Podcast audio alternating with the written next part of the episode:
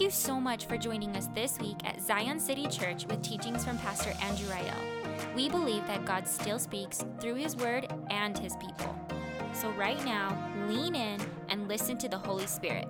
We hope that this message encourages you, inspires you, and brings you into a deeper love and worship of Jesus. Thanks for listening, and thanks for being a part of Zion City Church.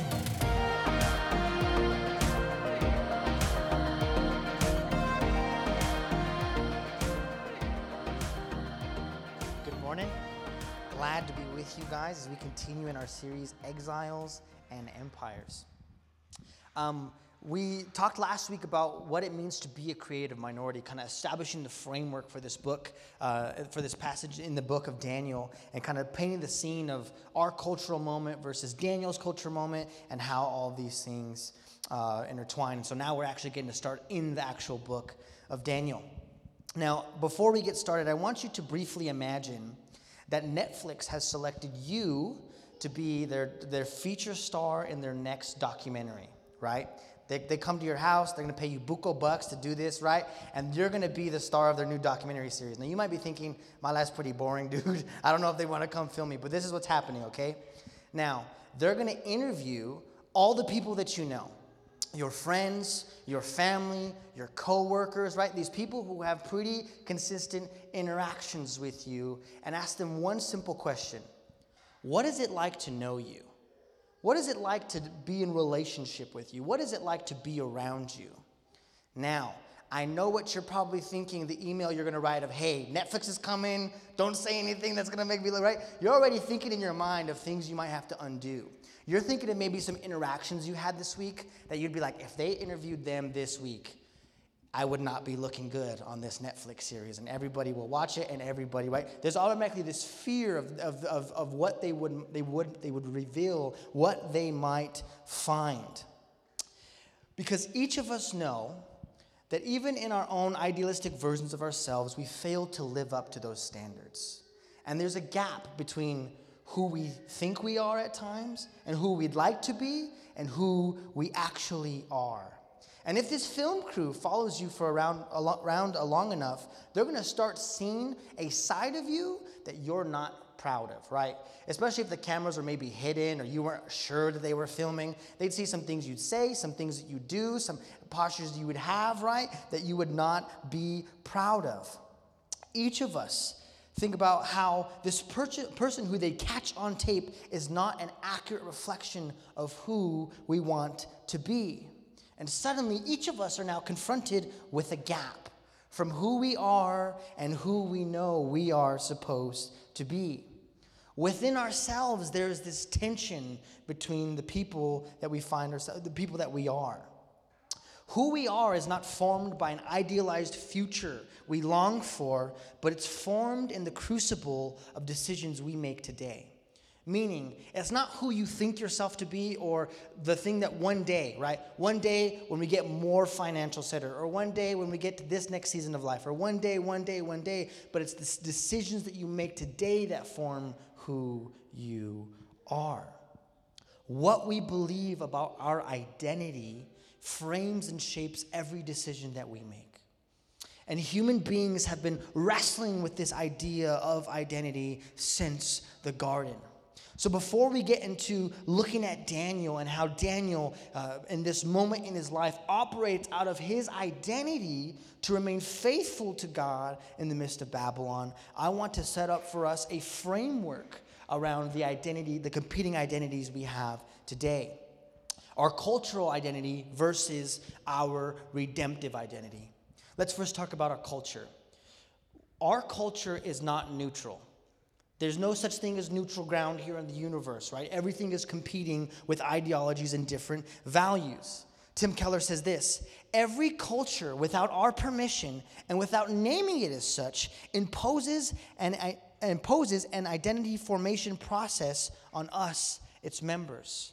We are constantly being formed by our culture. What's our culture's identity formation mantra? Be true to yourself right? That's you hear it all the time, whether the tabloids or celebrities or interviews or whatever. It's always this: be true to yourself, or live out your truth, or just find and discover who you are. Now, let's be honest. That sounds nice. We could stitch that on a pillow, put it up in, you know, the house, put it on a coffee mug, be true to yourself. Nice dainty little font, right? It sounds nice. It sounds like it could be something that you would enjoy, but actually, I think this is incredibly harmful to people. And if they adapt this way of identity formation, I think it could be very disastrous. The first reason being because of identity hypocrisy. If who we are is formed by ourselves and being true to ourselves, what happens when we're in conflict with ourselves? What happens when we fail to live up to the standards that we've already established for ourselves? What happens when we cannot live up to the identity that we've made for ourselves? The first thing that's going to happen is failure, right? Each of us know this on a very simple level. All of us in our minds, our identity, we would like to be people who would consider ourselves to be disciplined right? We're, we're, not, we're not savages, we're disciplined, right? And so we try to exemplify this in our diet where we're trying to eat better, you know, more kale, more smoothies, less burgers and stuff like that, right? But then in your office, someone brings in the glorious box of donuts, right? In your mind, I'm a disciplined person, I don't have to do this, but you keep making strolls past the cafe area, right? And just keep looking. Chocolate's still there? Don't need it, don't need it, don't need it, right? We have this up in our mind, and then ultimately you crumble, right? You eat the donut, and then you're like, oh, wow. And then you justify, right? And it's okay to have a donut. I'm not like judging people who have donuts, trust me. I walk by and I take two. But, right, what I'm saying here is that we, we, fail to, we, we fail to reconcile these two people. So what happens is that we, be, we then we enter into a, a, moment of failure where we fail to live up to the standards in which we've already set for ourselves. And that in turn produces guilt. You feel guilty about a decision that you made. Now, that was a small level in diet and something trivial. Now, more bigger, broader, important things of life, this is what takes place. So then, once you fail to live up to the standard that you've set for yourself, then you enter into guilt. You, you feel guilty about the things you've done. And if guilt sits long enough, it turns into shame, where you're no longer just feeling bad for what you did, but you're actually starting to identify yourself as a bad person for doing such. You feel shame about who you are because there's this conflict and you feel that you are a hypocrite. You say one thing with your mouth and you live another thing with your life. And enough of that shame settles down deep into your soul and it leads to bitterness where suddenly you're bitter at everybody else and it turns this inner angst into outer angst where you are wrestling with the, the, the, the, the two people that are at war within you. And so it turns into outer angst where you start to demonize and vilify people who disagree with your newfound identity. And they become uh, enemies to you and you start uh, launching vicious attacks. Don't believe me? Hop on twitter for 50 seconds You'll start seeing, or start hop on Facebook, and you'll see people taking it upon themselves to be the truth warriors of this world through Facebook, right? Through sharing ridiculous memes. But if it, if it settles down, it turns into bitterness, and often this leads us also to isolation, where because we feel that we are not congruent, we push others away so they cannot see the people we pretend to be. They will not see behind the mask that we put on this way of living, if we create our own identities, we have a crisis when those two people do not agree, when those two people do not see eye to eye. And it leads to this inner turmoil, this inner conflict of always contradicting ourselves. And that exercises itself out in a multitude of ways. The next is what I'd say is identity insecurity, right? If I'm having to create my own identity, I'm constantly looking for approval and validation from others right? If I'm having to create my own identity, if I'm making all of this up, then, then everybody, uh, th- then everybody's opinions of me matters. And so I want approval and validation, right? And so we begin to bring in approval and validation from people we admire or people we look to, and we become easily influenced. I find that those, those who approve of my identity and their perception of me carries an immense weight. So much so that if it feels that I'm being viewed negatively, I will change, radic- I will radically change everything about myself to fit in. Now, the most stereotypical example of this is think about like a teenager in their early teens, right? They have this close circle of friends that maybe starts to dress different, listen to different music, do different things, right? And we all call this like the angsty teenager phase, right? Where wearing all black and dark makeup and hair in your face, right? And we've all probably gone through a phase that, you know, we're not proud of. And those of you who didn't go through the angsty phase, I'm sure you had a phase, right? Where you were being manipulated and kind of formed by other people. Now, as adults, we think like, that was my younger years. I don't do that anymore, right? But we do with the kind of cars we buy, the kind of clothes we wear, the kind of things we like to show off to let people know that we have status or wealth or influence. We do the same exact thing even now. And so for us, it really hasn't changed much. The form is just a little bit different. Though you may not have the hair in your face and the black eyeliner, right? You might be uh, making financial decisions or the way that you conduct your life, but you become easily influenced when your identity is founded within yourself because you're constantly trying to change it to get approval and validation from others. Now, for those who don't accept your new identity, another response to them is because become easily offended. Now, those who don't approve of your new identity or don't like the way that you've changed, they've instantly become an enemy or a villain. Again, that classic example of a 13 year old. You don't understand me, mom. This is who I am now, or whatever, right? But we do the same thing even now. People who have been in our lives for years and for decades, we begin to change because we've developed this new identity. And those people who were invested in our lives, who showed love and showed care because they do not agree with who we are today, we push them away and say, You now hate me but it makes us easily offendable. It makes us really uh, self conscious and really insecure that anybody would say even a slightly negative thing or, oh, is that the shoes you're wearing? You know, it would be instantly, ah, oh, how could you? This is who I am. Don't you accept me? Don't you know? Instantly, it would be those things. Or conversations around partisan politics or whatever it is, however you would choose to identify yourself, it easily becomes a heated conversation. When we create our own identities, brothers and sisters, we become incredibly insecure because our invention is out for the world to judge. And these fragile identities crumble in the hands of friends and critics alike. So we are constantly rebuilding our identities out of sand and waiting for the next wave of opinions to tear us down again. The last reason I think that this is really harmful is because it produces an identity crisis. When our identity is shaped by being true to ourselves, what happens when our sense of identity is suddenly shifted on its head? If I were to ask you, who are you? Some of you would use a bunch of different words to describe yourself. You use your vocation. I am a doctor. I am a barista. I am a banker. I am a etc. etc. You would use your fam- familiar relationships. I am a husband. I'm a wife. I'm a father. I'm a brother. I'm a sister. I'm a cousin. Whatever, right? You would choose maybe partisan politics. I'm conservative, I'm liberal, I'm Republican, I'm Democrat, I'm Green Party, right? Whatever it is that you are. You would choose relationships that um, I'm loved by, I have a lot of friends, or I'm popular, et cetera, et cetera. Status, right? Upper middle class. However, you would choose to describe yourself. There's all of these adjectives that we use to describe ourselves, but they do not get to the essence of what a person is. Now, a lot of us put our stake in these adjectives, the way of describing ourselves, right? But what happens when that gets flipped on its head? Let's say you put your, you put your whole identity in I am a doctor. This is what I do. What happens when you get in an accident and you can no longer operate?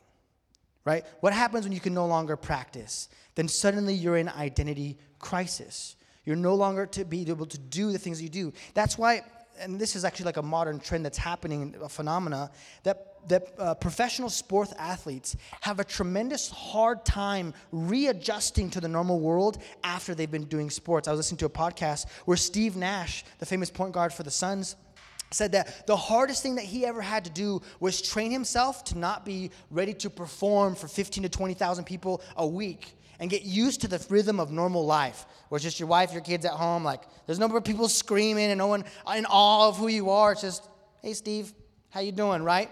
Because you have, they have to make this adjustment, and a lot of players put their whole identity in being a basketball player, and then injury strikes, right? Then they're no longer able to play anymore, and suddenly their whole world crumbles apart. For some of you, it's your family relationships that you, you put so strongly that I'm a husband or I'm a wife or I'm a mother or I'm a father. Well, what happens when a season of life changes, whether that person leaves or passes away? Suddenly, you find yourself in an identity crisis. Because I can no longer be a spouse or I can no longer be a father or whatever, you suddenly feel that you've lost a part of who you are. For some of you, it's partisan politics that you're a conservative, you're a liberal, you're a Republican, or you're a Democrat. And then the wrong person gets elected into office, and what happens? The world is ending. It's falling apart. How could it ever happen? Because you've put yourself uh, and your identity in politics. For some of you, it's relationships. It's having these people around you and, and being a part of the in, part of the party, a part of the conversations, a part of what's happening. What happens when you're alone? Suddenly you feel that you have no identity. So put it in status of financial well-being or economic wealth. But what happens when you lose everything? Who are you? What often happens in a crisis like this is when these things take place and somebody's identity is rooted in one of these things, it feels like a death has occurred and these people grieve because they feel that they've lost themselves. There's a famous quote where they say athletes uh, professional athletes die twice, once when their career's over and once at the end of their life. Because you experience a death in a way of the person you used to be. And so, this is the way that the, the cultural shapes up our identity. And I hope that you see how fragile that is. That being true to yourself has all kinds of holes in its ideology. And so, what's the counter way of Jesus? Our redemptive identity. Jesus says this for us it's not to be true to yourself, but it's to lay down your life. Now, that's not, that's not fancy. You don't want to stitch that on a pillow, right? You don't want to put that on a cup and drink in the morning for coffee. Good morning, I like your mug. What does it say? It says lay down your life. You know, it's like it's not it's not romantic, it's not sexy, it doesn't sound like we should do that. That sounds like a great idea, but this is the way in which we uh, uh, uh, have our truest identity. Jesus says in Matthew 16, he says, "For whoever wants to save their life will lose it. But whoever loses their life for me will find it. What good will it be for someone to gain the whole world yet forfeit their soul? Or what can anyone give in exchange for their soul?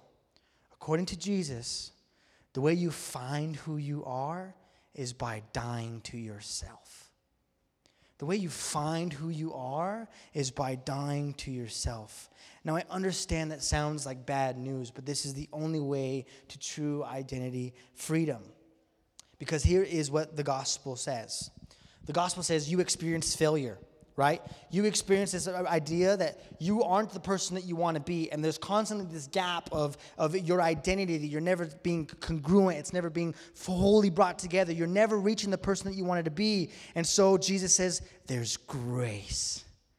That God, in His great love, realizes those two people will never be one, and so He gives grace, and we receive forgiveness. When we experience insecurity, insecure about who we are, God gives love. God finds us as we are in our mess and loves us anyways. The scripture says that while we were yet sinners, Christ died for us, meaning even in the fullness of our rebellion, God extends his love. If we are feeling lost, experiencing feeling lost, God gives us purpose. That God not only gives us purpose, but gifts and desires and creativity and joy to live in that purpose. When we allow our identity to be shaped by the culture, we realize that, that we can have everything we've ever wanted and always come up wanting. But when we surrender our identities to Jesus, in Him we find everything we need and more. Brothers and sisters, you need to know this morning you are seen you are seen. I know it can feel like we're always, as human beings, fighting for attention, even in our own families and our workplaces, just to be seen. I want to let you know right now this morning the Father sees you. You are known. In this day and age, we're always constantly shifting and trying to be somebody that we're not, or trying to measure up to things that we're not, always living in this war of comparison. And you need to know here this morning you're known everything about you the good, the bad, the ugly, and you are loved. You are valued. You're not just seen and as another cog in the machine, but you are, as the, the psalmist says, the apple of God's eye. That when God looks at you, he, he sees sons and daughters, and you are valued and you are loved so beyond what you could imagine. That God would send his son Jesus down to be crucified on our behalfs, and to be raised again that we may have life. you are seen, you are known, you are valued, you are loved, and this is the biblical identity that you have. This is who you are in Christ. And it is out of this framework that Daniel and his friends learn how to navigate in Babylon. Verse 1, it says this In the third year of the reign of Jehoiakim, king of Judah, Nebuchadnezzar, king of Babylon, came to Jerusalem and besieged it. And the Lord delivered Jehoiakim, king of Judah, into his hand, along with some of the articles of the temple of God. These he carried off the temple of his God in Babylonia and put in the treasure house of his God. So, what's easy to do, guys, when we read the scriptures is to go into Bible study mode. Yes, Daniel, he's doing that thing with his friends, and there's people, right? And it's like when there's big, long names, and such and such a Knezer or whoever you are did that. Okay, move on. Where's the good stuff? Where's the fire? Where's the lions? Like, wanting to move on to the next thing. But I want us to put ourselves in the biblical story. So, Daniel and his friends are living in Jerusalem, and suddenly, Babylonians take over their place. So, let's put this here. Imagine a foreign nation overthrows America. On the news, you see the Statue of Liberty dumped into the ocean and the White House on fire. How are you feeling? Scared? Worried? Freaked out? This is exactly how Daniel and his friends are feeling. As they're being carried, and then people are just being massively shipped out to this foreign nation to go and to work for them now. Can you imagine the pandemonium, the chaos, this, the fear that would be in our country? This is what Daniel and his friends are experiencing. And so, can you imagine as they're being shipped off away to Babylon, they're looking back, seeing their city in ruins. Places where they have memories, where they went to school, where they grew up, where they played, all overtaken by this foreign nation. Now, what the Babylonians would do in, er, er, in early ancient people is when there were these wars that would take place, it was not about a nation necessarily beating a nation, but the idea and the framework that they had was there was a God beating a God. It was the God of Babylonia, Babylonia beating the God of Jerusalem. And so what they would do as an act of kind of gloating is they would take like in really important articles of worship that they would have and they would take them and they would store them as trophies in a case in their houses of worship. See, we defeated Yahweh. We defeated all these other gods as we came in. So that's what they did. They took important articles of worship and, and Nebuchadnezzar had them hung up in his shrine as worship, right? All these trophies of these people that he has conquered and his God has conquered. And so they would do that as kind of a way of gloating. Now, if you know the biblical story, you know the Babylonian king is nothing, right? The Babylonian gods are nothing, right? Yahweh is in control of all of this. And so, what's interesting is that Yahweh allows himself, allows his temple to be ransacked. He allows these things to take place so that his people could, could learn faithfulness in exile because of their rebellion and their sin and their neglect of the poor and the neglect of the widows and the worship of other gods, they've brought this upon himself. But God's going to use this as a moment to teach his people that he's still faithful. What this shows is that God is even in the midst of Babylon. That even when the chaos and despair is running rampant, God is in their midst. Even in dark moments like the one Daniel and his friends are experiencing, God is on the move. And, brothers and sisters, I think this is the word for us today. I understand right now is incredibly dark times. They're a little scary, but listen, these are the moments where God loves to move the most. And it is when things get incredibly dark that God gives incredible supernatural power to a remnant of people. And we're going to see this all throughout the story of Daniel that God gives supernatural power to the remnant of people who remain. When things get dark, God begins to move. Let me let you in on a secret God's moving right now. Right now, God's moving. It feels like chaos. It feels like Everyone's a bunch of idiots, don't know what they're doing, right? That's what it feels like at a big, large thing. No one knows what to do with COVID. No one knows what to do with the election. No one knows what to do about anything. And we're supposed to just trust these people, right? It feels like chaos. But what actually is happening is God is on the move. And he's moving through his people. And he's moving through moments like this. Look, there's all kinds of chaos happening in the world out there. But in here, God's doing marvelous things.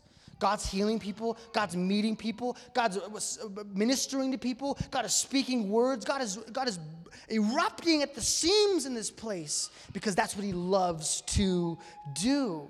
Right now, God is in the midst of Babylon. Right now, God is in our midst moving on our behalf. Watch what happens next. Verse 3. Then the king ordered Ashpenaz, king, chief of his court officials, to bring him to the king's service some of the Israelites from the royal family and nobility. Young men without any physical defect, handsome, showing aptitude for every kind of learning, well informed, quick to understand, and qualified to serve in the king's palace. Put that in your Christian Mingle profile, right? Looking for, fit for the king's palace, right? Handsome, no physical defect. It says this um, He was to teach them the language and literature of the Babylonians. The king assigned them a daily amount of food and wine from the king's table, and they would be trained for three years. Um, and after that, they were to enter the king's service, among whom were those chosen were some from Judah Daniel, Hananiah, Mishael, Azariah. The chief official gave them new names. To Daniel, he gave Belteshazzar. To Hananiah, Shadrach. To Mishael, Meshach. And to Azariah, Abednego. So here's what we're seeing happen in the story Daniel and his friends, because they're good looking, they're smart, they're educated, they're wise, they're like, we're not just gonna like take you over and throw you in jail. We're actually gonna get you to work for Babylon. You're gonna become a government employee and work in the king's court. So they, they begin this process of assimilation. They begin to train and teach them how to be Babylonians. They give them new clothes, they give them a new education, they give them a new food. They even go as far as giving them a new name. That's not who you are anymore. You are this. Why? Because they don't want them to see themselves as Jews in Babylons. They want to see themselves as Babylonians. They want them to take this new identity that they have been given. They want them to believe that whoever they were is dead and it's time to take on their new identity. They're beginning this process of assimilation. And if they are not careful, they can be seduced into the way of Babylon and lose sight of who they are. And so there's this whole process taking place, this whole onboarding process of where they're learning how to be Babylonians. And they want to undo all of their culture, all of their religion, all the stuff they've had before, and give them a new way. Do not be deceived. This is happening now today. It's happening now today where there's a whole new assimilation that we are assimilating into the culture that we have. And there are four things I really want us to talk about today that I think are, are pertinent to our church today. Not the church in the world, but here, Zion City Church, us this morning. The first that I think that we need to be careful of is comfort.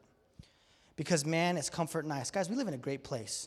New Mexico is like one of the best, right? And I might be a little biased, but hey, I really think so. The food, come on, the food, right? The weather, it's like for the most part, we got really great weather.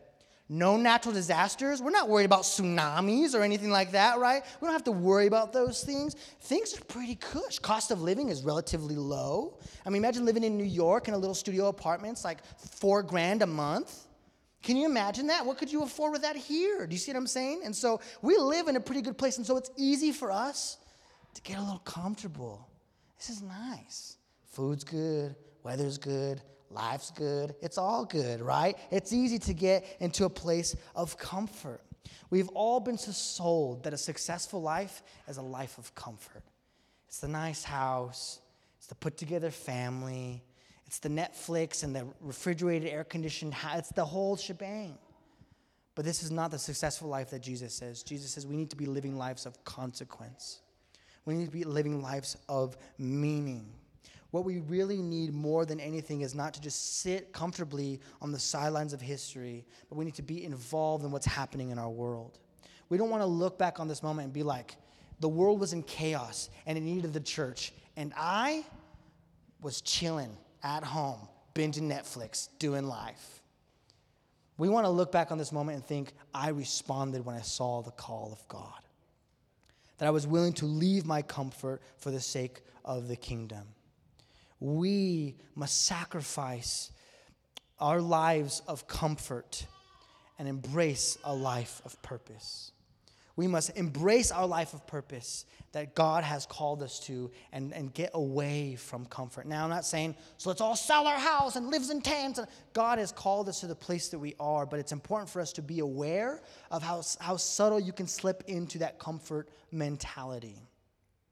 You know, you've been in those places where you're being served on hands and foot at a restaurant or something like that. Everything, everything is catered to you. What do you want to drink? You want a refill? You want this? You want that? Whatever. And you get a dirty spoon. huh?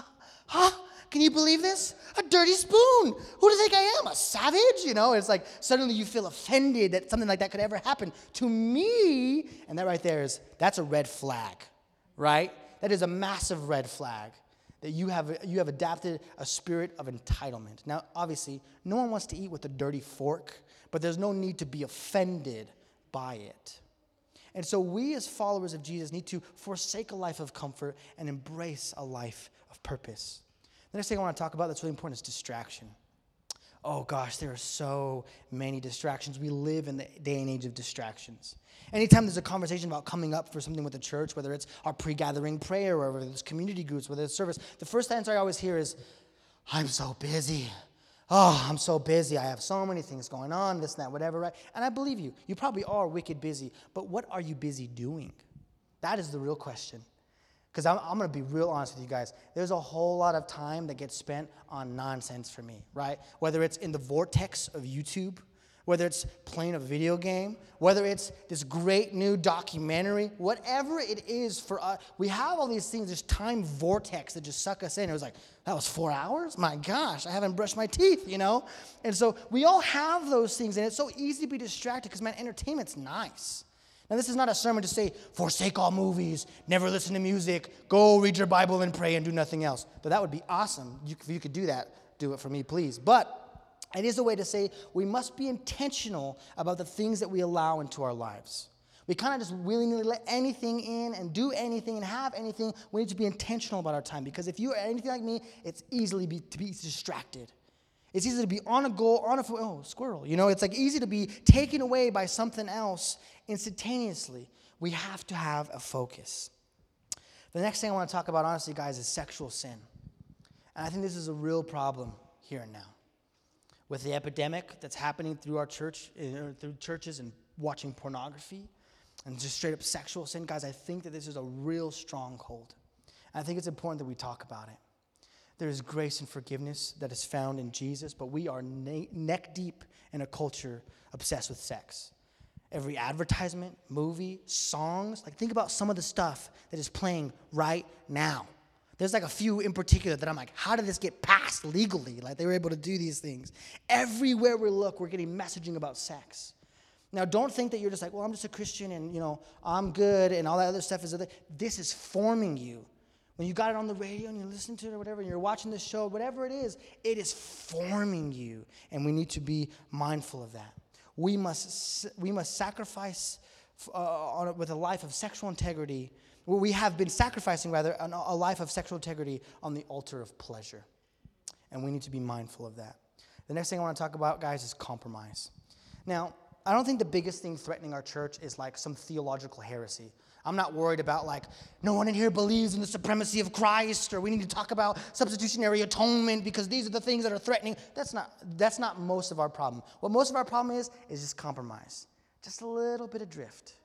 Just a little, it's just not a big deal, right? You know you've had too much to drink. You've already had your two or whatever. You're like, ah, what's one more? It's Friday night. The kids are to bed. What's one more? Right? Or it's watching a show. You're like, well, we probably shouldn't be watching this. But the storyline's so great. Like, can you believe this? This is phenomenal. Scorsese direct this? What's going on here, right? And so you just, oh, just uh, a couple more. We'll just see. We'll just see what happens, right? We have to go beyond this part. We don't know if they die or what. We got to watch. And so you just allow a little bit of compromise. It's no big deal. It's just one report. The company won't even know. It's amongst thousands of other reports. If I just fudge just two numbers, like, what's the big? This company makes millions, anyways. What does it matter for me if I just, you know, a little bit? And it's just a little bit at a time, a little bit at a time, a little bit at a time, and you drift. And you've compromised. You've allowed little things into your life. Now, here's what I'm not saying there's a conversation to be had about legalism. Right? So what I'm not saying is forbid all things and we're going back to these cloths and sackcloths and we're just going to pray. That's not what I'm saying. I'm not saying be legalistic about everything in your life, but I'm saying you know where the line is. You know what you can you can handle, what you can't handle. You know what's uh, what's what should be happening, what shouldn't be happening. Think in your mind: if Netflix was filming me doing what I'm doing now, watching what I'm watching now, saying what I'm saying now, how would I feel? Right? This is not something that I, should be doing, I should want to be doing, right? And so there's a real conversation to be had about legalism. It's dangerous, it's harmful. I've been in cultures like that, and they suck the life out of what God's doing in the midst of them. So that's not what I'm saying here. Is we're moving all towards these strong, rigid rules. But I'm, I need you to know that compromise, compromise kills the same way legalism does. It just sucks the life out of the room when we allow compromise.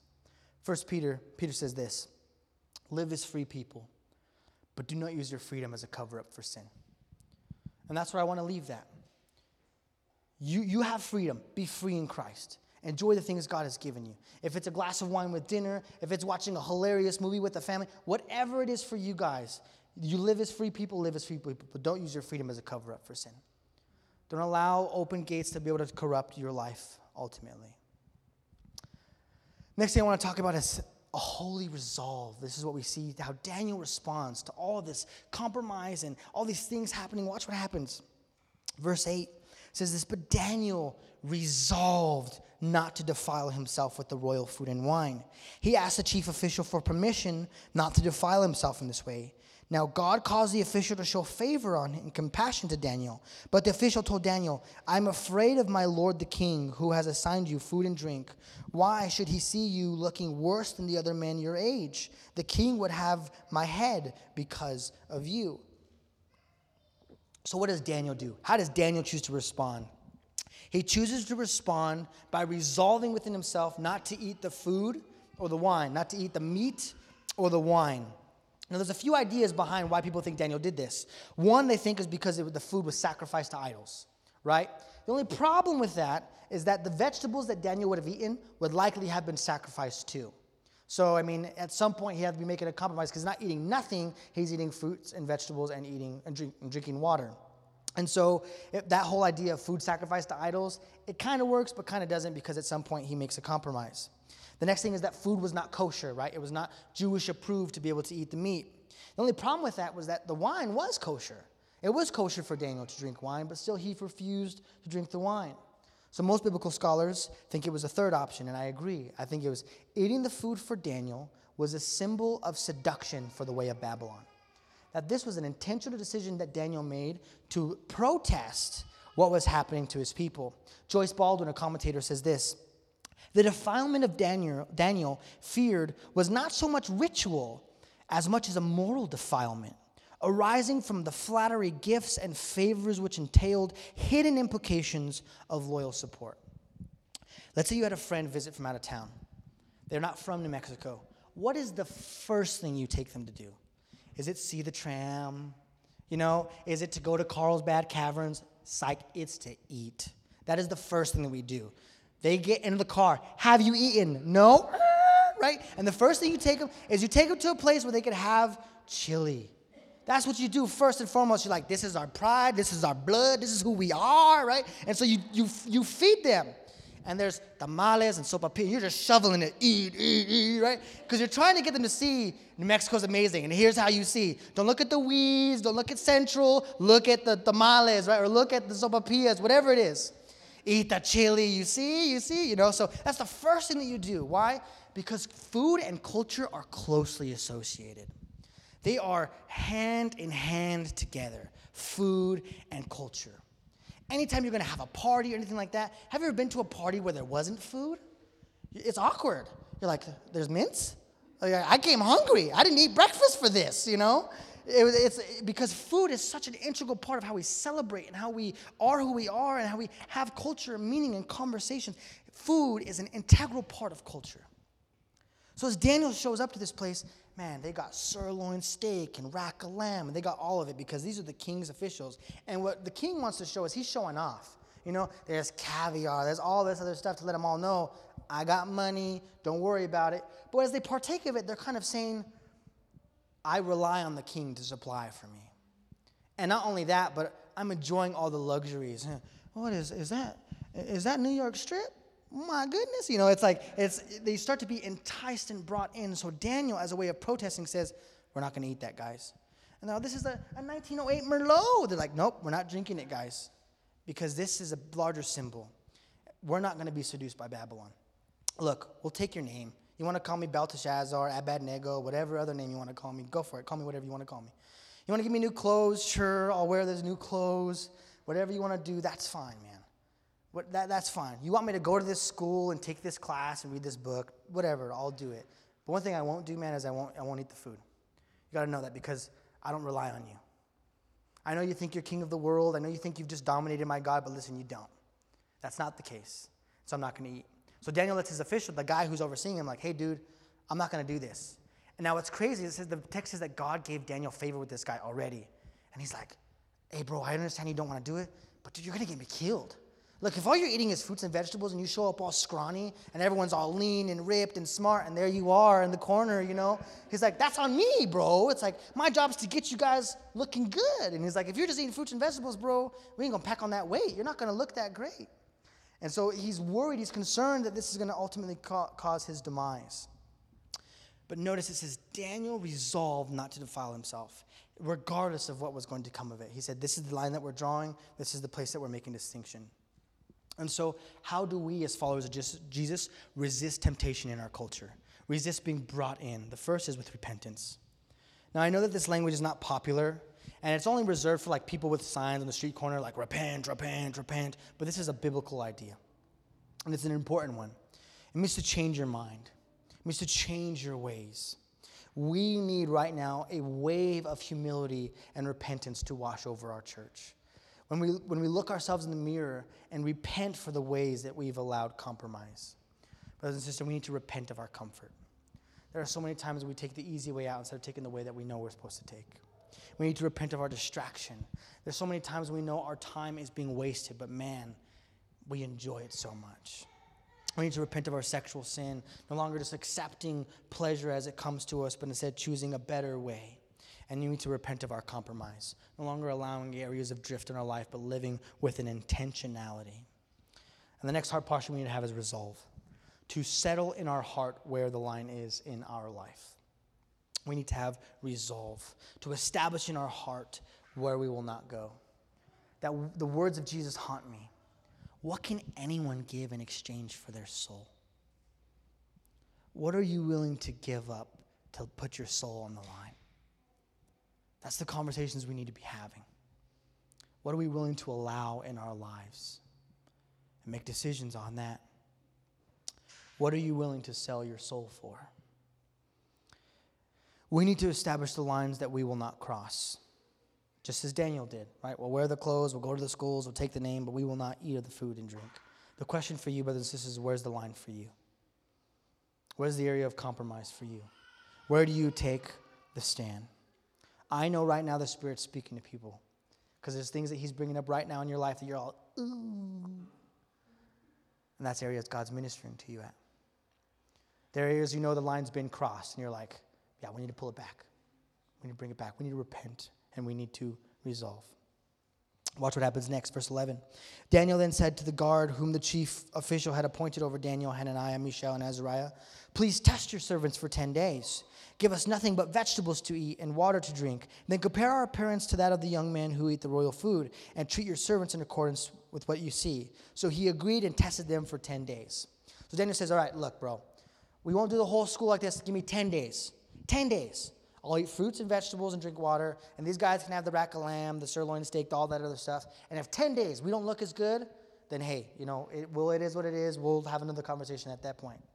Now, think about how risky this is, right? So if it doesn't work, then what happens? Then what is Daniel supposed to do? Like all this stuff is kind of weighing on it. And I love this heart posture. It's Daniel saying, if God doesn't show up, we don't know what to do. Now I want you to think about the logic there, right? You got guys who are working out and eating good and protein and packing it down, and there you are with a caprese salad, baby, you know? And it's like, how are we supposed to like pack on the weight and get look big? So they're relying on God totally. Like, God, we don't know how to do this. Now, there's people who've taken this and said, and this is the diet we're supposed to have, and get the Daniel fast for $25.99, and this is what you got to eat. I don't think that's what this is talking about here, okay? I don't think this is God's like ordained diet that you're supposed to have. This was a, a way of protesting for Daniel, okay?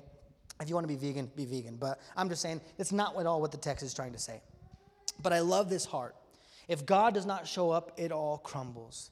And this is the kind of heart I want our church to have. We need to be people of faith. Who say, if God doesn't show up, if He doesn't move, if He doesn't show up, then we're, we're, we're, we're, we're, wasting away. We're crumbling. It all falls apart. And this is the heart posture that we need to have. We need to be a people of faith who trust and believe God anyways.